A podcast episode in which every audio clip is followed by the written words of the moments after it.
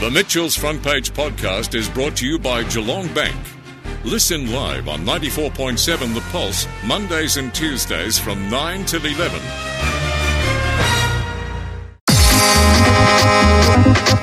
Now on Mitchell's Front Page, On the Road with Toby Hagon. Morning, Toby. How are you?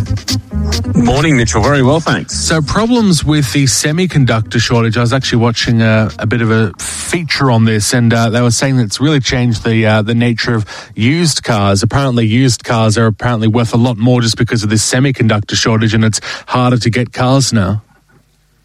Yeah, certainly one of the big factors. I mean, the new car market, uh, a lot of brands are running short on at least some of their models, and uh, as a result, it's made those those used cars, particularly near new used cars, a lot more appealing. So suddenly, the prices of those have held up more, and in some cases, uh, increased. Um, and look, it's just getting worse at the moment. I mean, Toyota, which is obviously by far the number one selling brand in Australia, came out late, late last week and gave us all a bit of an update on where they're at with their semiconductor shortages. And the short story is most of their models have a delay as a result. They can't order enough of the cars. Um, and it's particularly hitting some cars quite badly. So, for example, the RAV4 Hybrid, uh, the waits are out to about 10 months. Um, the 70 Series Land Cruiser, that sort of utilitarian one, um, it has a wait list of almost 10 months. So um, people having to wait a long time for those cars purely because they can't get enough of them into the country, can't produce enough of them over in Japan. Uh, and the, the one that's really going to hurt a lot of people, I think, is the uh, the upcoming 300 Series Land Cruiser. So um, this is the all new Land Cruiser, the first all new Land Cruiser in 13 years. And Toyota Australia had said um, that they were hoping to have them into dealerships uh, this week. Um, they will actually have them in dealerships this week, but only dealer demos. So they've got 500 cars in the country at the moment. Um, so people can go and look at them and drive them, but uh, they can't necessarily drive one out for probably uh, for a lot of people until next year sometime. So they're saying that um, manufacturing of that new 300 series Land Cruiser won't restart until November, at least the right-hand drive vehicles that we'll be getting in Australia. So um, there's a long wait yet for that car, and it's uh, it's already proving to be an extremely popular car. People, uh, a lot of inquiries being made on that vehicle, and as I said, the uh, the semiconductor shortage is having people having to wait a bit longer. Is there any relief on the horizon for the semiconductors? Look, everyone seems to think it'll stretch well into next year. Um, no one knows 100%. I mean, obviously, it comes down to uh, the chip manufacturers, the computer chip manufacturers, and when they can start to keep up with demand, not just for vehicles, but for consumer electronics, for all sorts of other things. So it's uh, it's hitting a lot of industries, but certainly the car industry, I guess, is one of the more visible ones that uh, that a lot of people notice. And um, uh, I mean, as I said, the feeling it'll be well into next year. You know, some people are forecasting that uh, we may have another 12 months of this. Others are saying that uh, that by some time into next year, you know, sort of in the first half of the year, they expect it to ease up a bit. But short story is we've at least got a few months of it left, um, if not probably a bit longer. Now, a new brand in Australia, it's an offshoot of Volvo, the EV offshoot of that, but they've announced some pricing. Yeah, that's right. Polestar, which is um, you know, Polestar says it is only it is only the second pure play EV brand that is going global. So the you know, I guess Tesla being the first one that's a, global brand that uh, only does EVs, and Polestar saying it's the second one on the market. Um, as you say, a bit of an offshoot of Volvo. It, it's sort of a weird structure. Um, Polestar uh, has its headquarters in Sweden. It has very Swedish influence and Volvo influence in terms of the the design and the features and so on. Uh, but it has manufacturing is uh, the manufacturing for our cars will come out of China. Um, because the company that owns Volvo is called Geely, and that's a Chinese brand. So, um, so it sort of has um, Chinese and Swedish heritage in there. Uh, and yeah, Polestar's come out with the pricing. They're saying that uh, they're going to start at $59,900 before on road costs, which is exactly the same price as the te- Tesla Model 3 Standard Range Plus. So clearly they've got that Model 3 um, in the crosshairs. They've decided that's the one they want to go for. They're also throwing in five years worth of uh, free servicing, so um, uh, the costs obviously of running it will be um, be a fair bit lower. And um, uh, yeah, I mean it's a pretty compelling offer. It does doesn't. There are some things it misses out on. So, for example, blind spot monitoring and active cruise control are part of an options pack.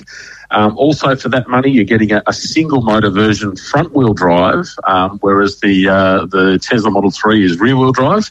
Um, you can step up to an all wheel drive version, uh, and that starts at, um, at about $10,000 more. And it's um, uh, that has a lot more performance, so it's got a, a heap more go with it, um, but still all that uh, that interesting crossover sort of styling, as I said, some interesting features and, and, design inside. I was talking to the TAC last week about the safest used cars, and they love Volvo. They reckon they're very safe, even if you get an older Volvo. I'm um, just wondering, is Polestar seen in the same light as Volvo, as sort of being the safe brand, if it's not quite as cool as maybe some of the other brands, if I can use that term? Yeah, look, certainly Polestar has a lot of its engineering now, and particularly the safety side of things, has come from Volvo. So they've used that expertise in house. Um, you know, I guess they're trying to position the brand as more of a, uh, a technology focused, more of a youth focused brand. So they're, uh, uh, they're, and that's probably part of the reason of having it step out a little bit from the Volvo shadows is to, to create a different brand image for that car.